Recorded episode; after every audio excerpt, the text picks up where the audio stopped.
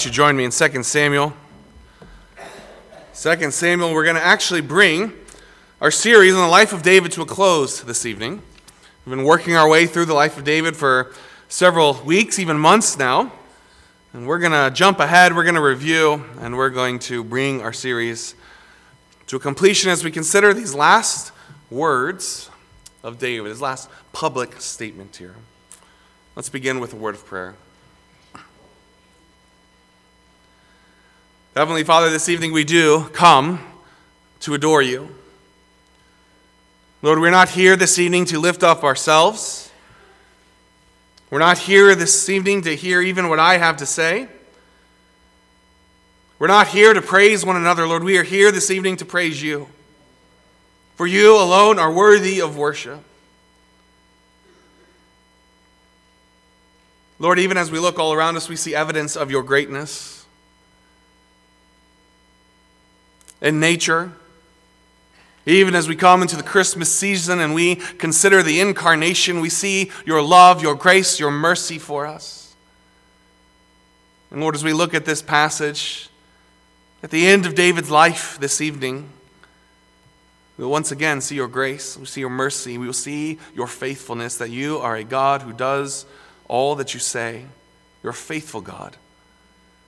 And Lord, that's not just hope for David, that is hope for us. And so, Lord, may we rejoice in these truths, even as we're reminded and challenged. We pray these things in the name of Jesus Christ. Amen. We've been walking our way through the life of David now for several weeks, months, even as I mentioned. And last time we found ourselves in 2 Samuel 12 as Nathan comes and he approaches David. David, who's committed this great sin in 2 Samuel 11, murdering Uriah, marrying, er, uh, um, committing adultery. That sin that just, it starts, and as he's trying to cover it, it, it just continues to grow more and more and more the more he tries to cover it. We saw in chapter 12 as he is confronted and he repents. We saw God's grace in how he treats David, and yet we also saw that there are consequences for sins. In fact, we are, find ourselves in 2 Samuel 23 this evening, now jumping ahead to the end of David's life, but I'm going to walk through 2 Samuel chapter 13 through 22, and we're going to see the consequences of those sins.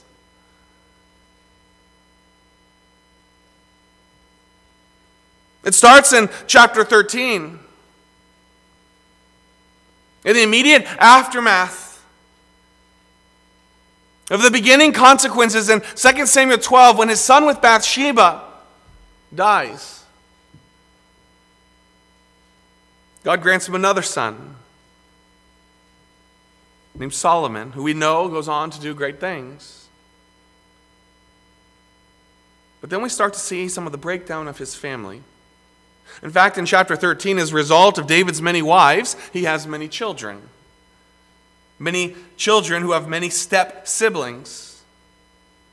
One of David's sons in chapter 13, Amnon, rapes his half sister and David's daughter, Tamar. In 2 Samuel 13, verses 21 to 22, we know that David knows about this. In fact, we're told that he is angry and rightfully so. And yet, that's where it leaves it. Apparently, David does nothing about it. As the chapter goes on, in response to David's non response, Absalom, Tamar's brother, waits patiently, full of hate, looking for an opportunity for revenge to kill his half brother Amnon to avenge his sister Tamar.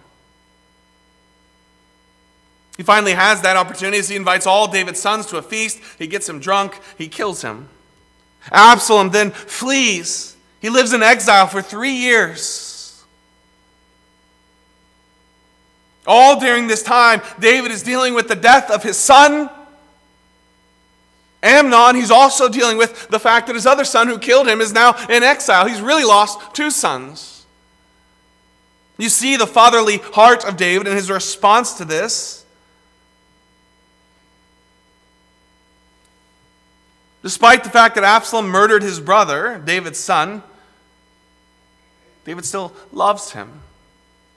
As you can imagine, as a father, he still loves him. Eventually, he forgives Absalom. He allows him to come back to Jerusalem. But even with Absalom back, David can't go to him. David can't address him. And so, David, even though he's back in Jerusalem, out of exile, David does not talk to Absalom. He ignores him for two more years. So he's in Absalom's in exile for three years. He comes back. David ignores him for two years. Finally, after five years, David is convinced to finally be fully restored. 2 Samuel 14 33. However, the course of those five years, bitterness and hatred have already taken root in Absalom's heart. And though, and though he, he seems to have been restored to his father secretly for the next four years, Absalom plots to overthrow and to kill David, his father. Through cunning, 2 Samuel 15 6 tells us that Absalom stole the heart of the people. Eventually, he makes his move, and David is forced to flee. One of the interesting things David, as a psalmist, a lot of the episodes of David's life, we have insight into his heart, what's going on in his heart during this. And I encourage you sometime, go to read, go and read and work through Psalm 3. Psalm 3 is written in the context of Absalom's rebellion, having turned the people against him. It's written in the context of David having to flee. So we see that. But it's not enough for Absalom that David has been forced out of the palace. Rather, now with, Abs- with David gone, Absalom marches into Jerusalem and he takes possession of all that was David's, even publicly lying with David's concubines on the roof of the palace for all to see that they may know that Absalom is in charge.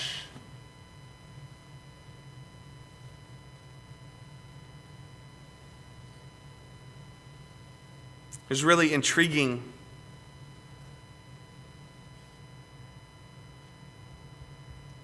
dialogue going on, chapter 16, 17, and 18. We have these two counselors giving counsel to the king. And once again, God delivers David. He restores him to Jerusalem. As Absalom listens to the advice that God wants him to listen to? Yet, in the course of this, Absalom dies as well, and David once again bears the pain of losing another son. That's three sons and the innocence of one daughter that David has lost as a result of his sin. In fact, for the rest of his life in 2 Samuel 19 to 22, there are more rebellions and more wars that are constantly popping up as what Samuel, or as what Nathan testified to, prophesied happens, that the sword does not leave David's house. For the rest of his life, he finds himself in conflict. It's in this context, with all of this having happened, then we now jump ahead to 2 Samuel 23, the last words of David.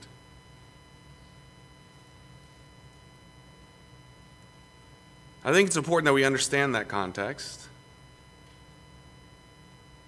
Just pause and think for a second. If, that, if you had been through that, what would your final testimony be?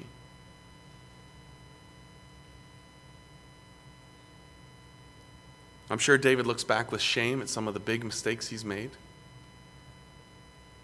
I'm sure he regrets his mistakes with his sins with Bathsheba, Uriah.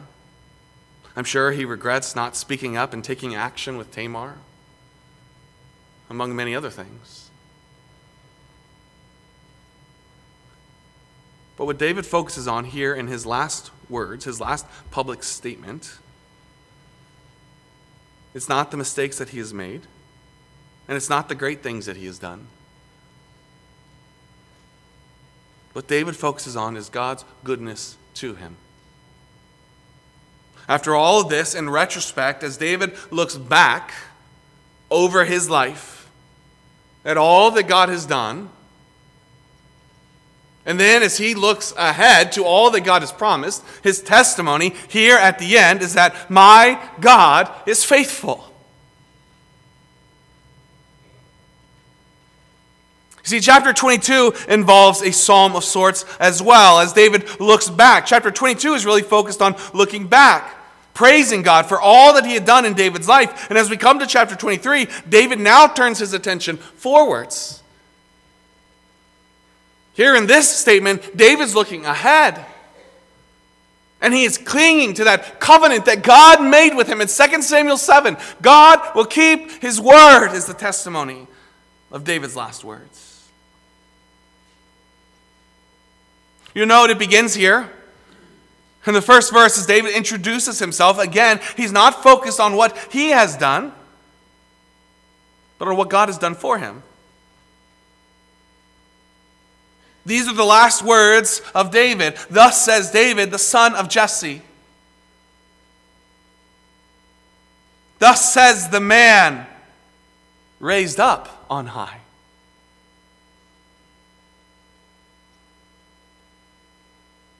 the anointed of the God of Jacob. I am the man who was raised up. I am the one who God equipped. God did this. Not only did God equip me in raising me up, but then God anointed me. He raised me up, equipping me with all that I needed for what He anointed me to do anointed by the God of Jacob, the God who made a nation from Jacob, now raised up a man in his goodness and wisdom to lead that nation. He is also the sweet psalmist of Israel.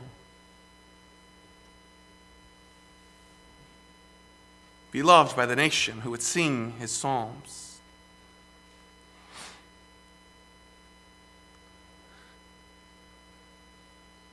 In verse 2, we see, The Spirit of the Lord spoke by me, and his word was on my tongue.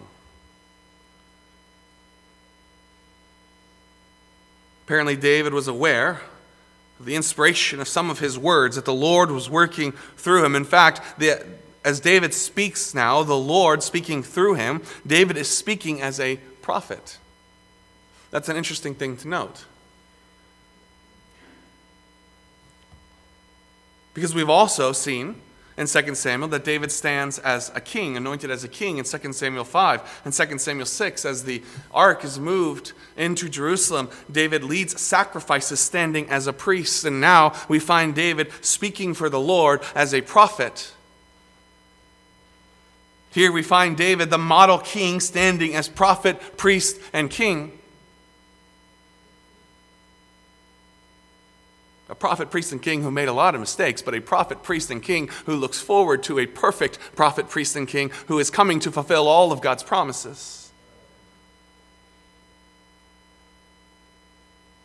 So, what is it that God said through David? Verse 3 and really, from this, uh, from this point on, this is really a, a messianic statement. Yes, it applies partially to David in the moment, it applies partially to his rule, but it looks forward to a greater David.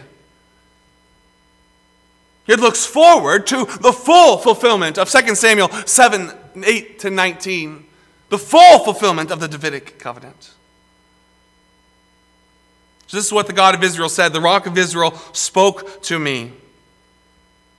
This is what he said He who rules over men must be just ruling in the fear of God. God's man. Really looking to the fulfillment of the Davidic covenant, the one who is to come, the Messiah, the promised one, the seed going all the way back to Genesis 3:15. The one who rules must be just and rule in the fear of God. God's ideal king is a king who loves justice and who fears God. who rules in righteousness in full faith and submission to the Father.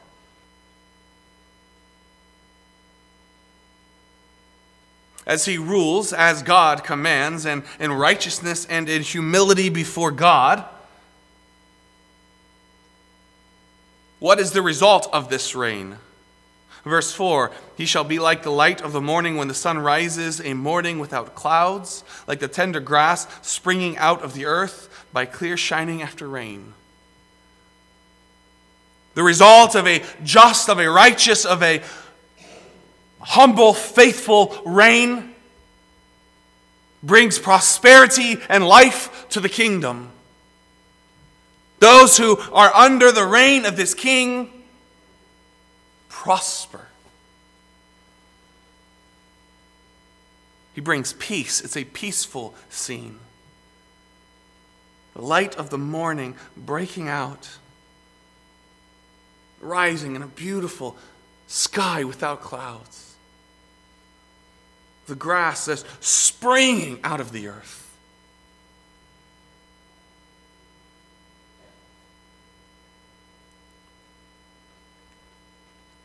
There's a couple ways you can take verse 5. In the New King James, it's written, Although my house is not so with God. In which case, it could be taken as David recognizing God's expectation and also confessing that he has fallen short of God's expectation. This is what God expects, and I have failed. But yet, verse 5 goes on, he has made an everlasting covenant with me. I have failed, but God will not fail. The other way you could take it is Does not my house stand with God? In which case, David is saying, This is the king that I have, stri- stri- that I have strived to be. But regardless, I know that God will fulfill his covenant. Either way, it's a recognition that God's promise does not stop with David's reign. It's a recognition that God's promise in the Davidic covenant reaches far into the future. That the end of David's reign is not the end of God's promise, it's not the end of God's goodness. In essence, with his last words, David is pleading with the nation to be faithful. Because your hope was not in me. Your hope is in God. I have failed many times and I will fail you again, but God remains faithful. Yet He has made with me an everlasting covenant. God will do what God has said. David's failure does not jeopardize God's faithfulness. God will save his people, as he said. He will raise up an eternal king who will rule his kingdom in righteousness and justice, bringing peace on earth.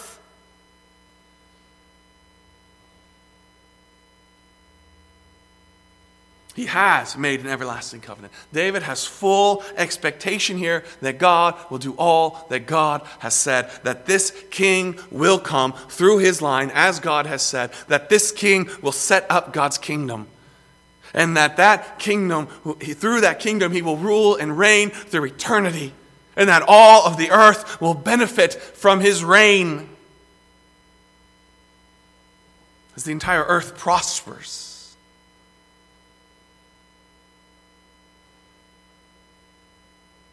There's full expectation that God will do this. Yet, verses 6 and 7, the focus is not just on God bringing all these good things, righteousness, but even verses 6 and 7 focuses on judgment as well. He's a just God. And his ruler will be a just ruler. The sons of rebellion shall be as thorns thrust away because they cannot be taken with hands. But the man who touches them must be armed with iron and the shaft of a spear. The idea is you're out in the field and you're clearing the field and you come to a big thing of thorns. You don't reach down there with your hands and grab it and remove it. You have to have some kind of tool or something to help you move it out. You move it out of the way, and then you just burn it right there in its place. Wicked men, those who do not submit to the Lord, in contrast to the Lord's king, they will be dealt with. Justice will be done. In fact, this is a continual theme, not just in the life of David, but, but we see it even in the Psalms, which David had a lot to do with those as well. The theme of justice. That the wicked will be judged, the righteous will be rewarded. God will keep his promises.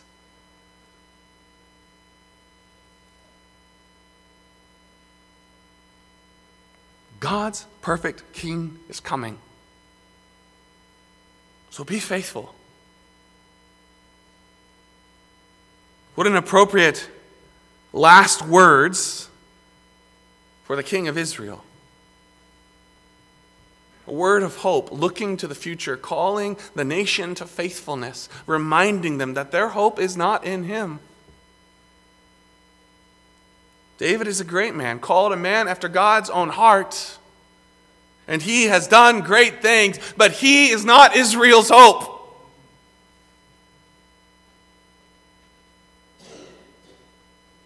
By the grace of God, through him, he's coming.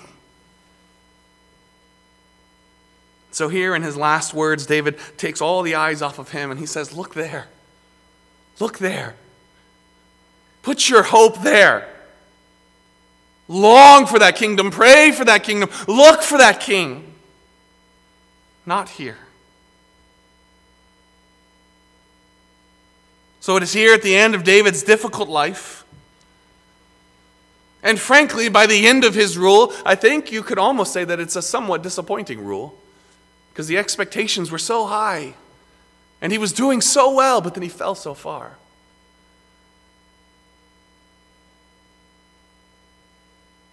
But at the end, as this man sits down and pens his final words,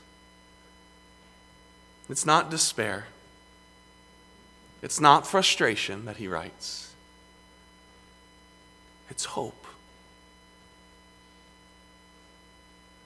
It's a reminder that God is not done. As he implores with the people to be faithful because God is faithful, he doesn't look to the past here in this statement, he looks to the future full of anticipation.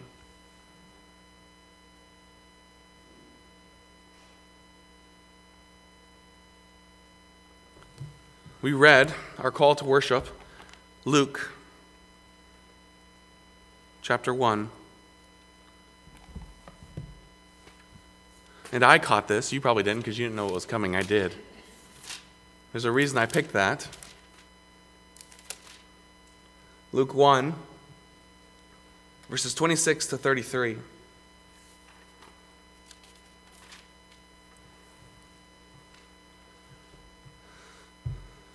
In the sixth month, the angel Gabriel was sent by God to a city of Galilee named Nazareth to a virgin betrothed to a man whose name was Joseph.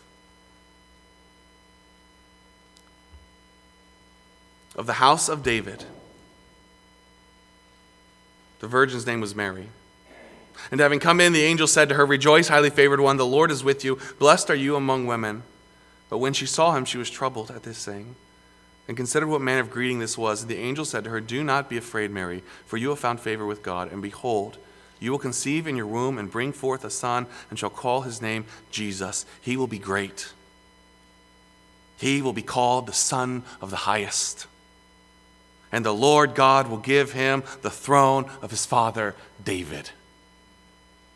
And he will reign over the house of Jacob forever, and his kingdom there will be no end. Brothers and sisters, as we celebrate Christmas, we are celebrating the fulfillment of all that God promised David.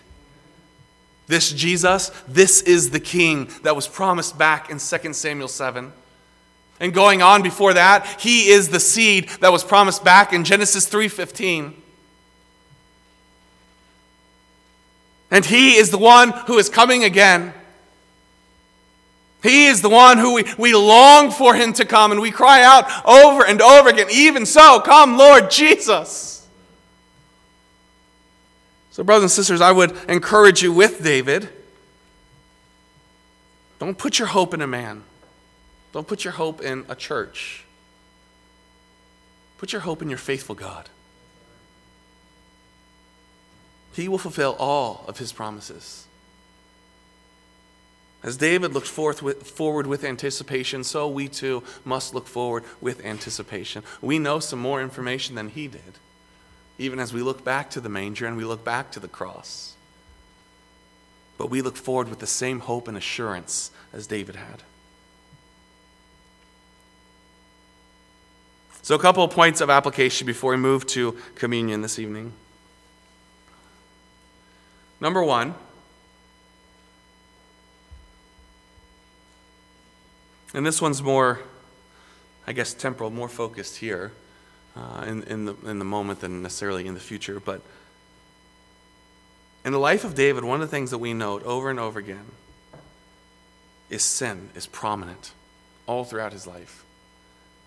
And one of the things we see is that sin has consequences. But as we come to the end of the life, the end of David's life, one other thing that we see is that there is hope for restoration. There is hope for sinners like David. There is hope for sinners like me. The end of David's story wasn't his sin with Bathsheba. It's a sad part of his story, but it's not the end of his story. God is faithful to the end. So if you're a sinner here this evening, like David, like me, there's hope for you. Your sin is not the end of your story fact, I would encourage you to confess your sin. Even as we come to this table, if there's any unconfessed sin, confess that. Maybe you need to, to, to, to, turn to your husband or your wife and confess to them. Maybe there's someone else in this room that you need to go to. Wrap your arms around them and tell them, tell them I am sorry. Maybe you just need to spend some time alone in prayer. But there is hope for sinners like you and me. Another thing, another encouragement from the life of David is the, the truth we see in the New Testament in Hebrews that the Lord says, I will never leave you or forsake you. You see that testimony all throughout David's life because there were many times, many times, where it seemed like God should forsake David and move on to another king. But God is a faithful God who keeps his promises. He will never leave you, he will never forsake you. And along with uh, just the hope that God is faithful and he will fulfill his promises. I've, I've encouraged you guys before go through the New Testament, find those promises, and cling to those promises. Know that God will fulfill them, even as David knew, even to his last day, that God would fulfill his promise to David. So we're going to transition now to the Lord's table. And as we transition, we're going to sing the song, Arise, My Soul, Arise, which really moves well from the sermon to what we are about to do as we come to this table. Arise, my soul, arise. Shake off your guilty fears. Why? Because the bleeding sacrifice in my behalf appears. Before the throne, my surety stands. Before the throne, my surety stands. Because my name is written on his hands. And this song continues to work us through that gospel, reminding us that there is hope for sinners like you and me. And so I encourage you, meditate on these words as we prepare our hearts to come to this table this evening. Arise, my soul, arise. Let's stand and let's sing hymn number 666 Arise, my soul, arise.